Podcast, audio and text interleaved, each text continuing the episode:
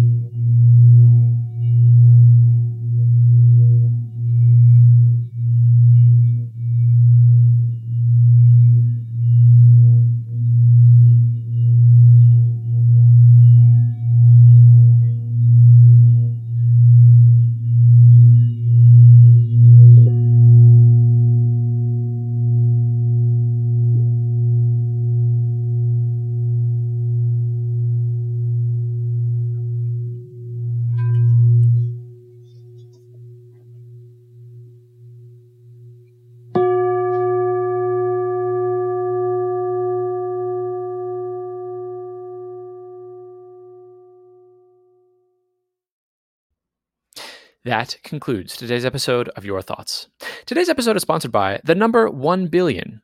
The number 1 billion.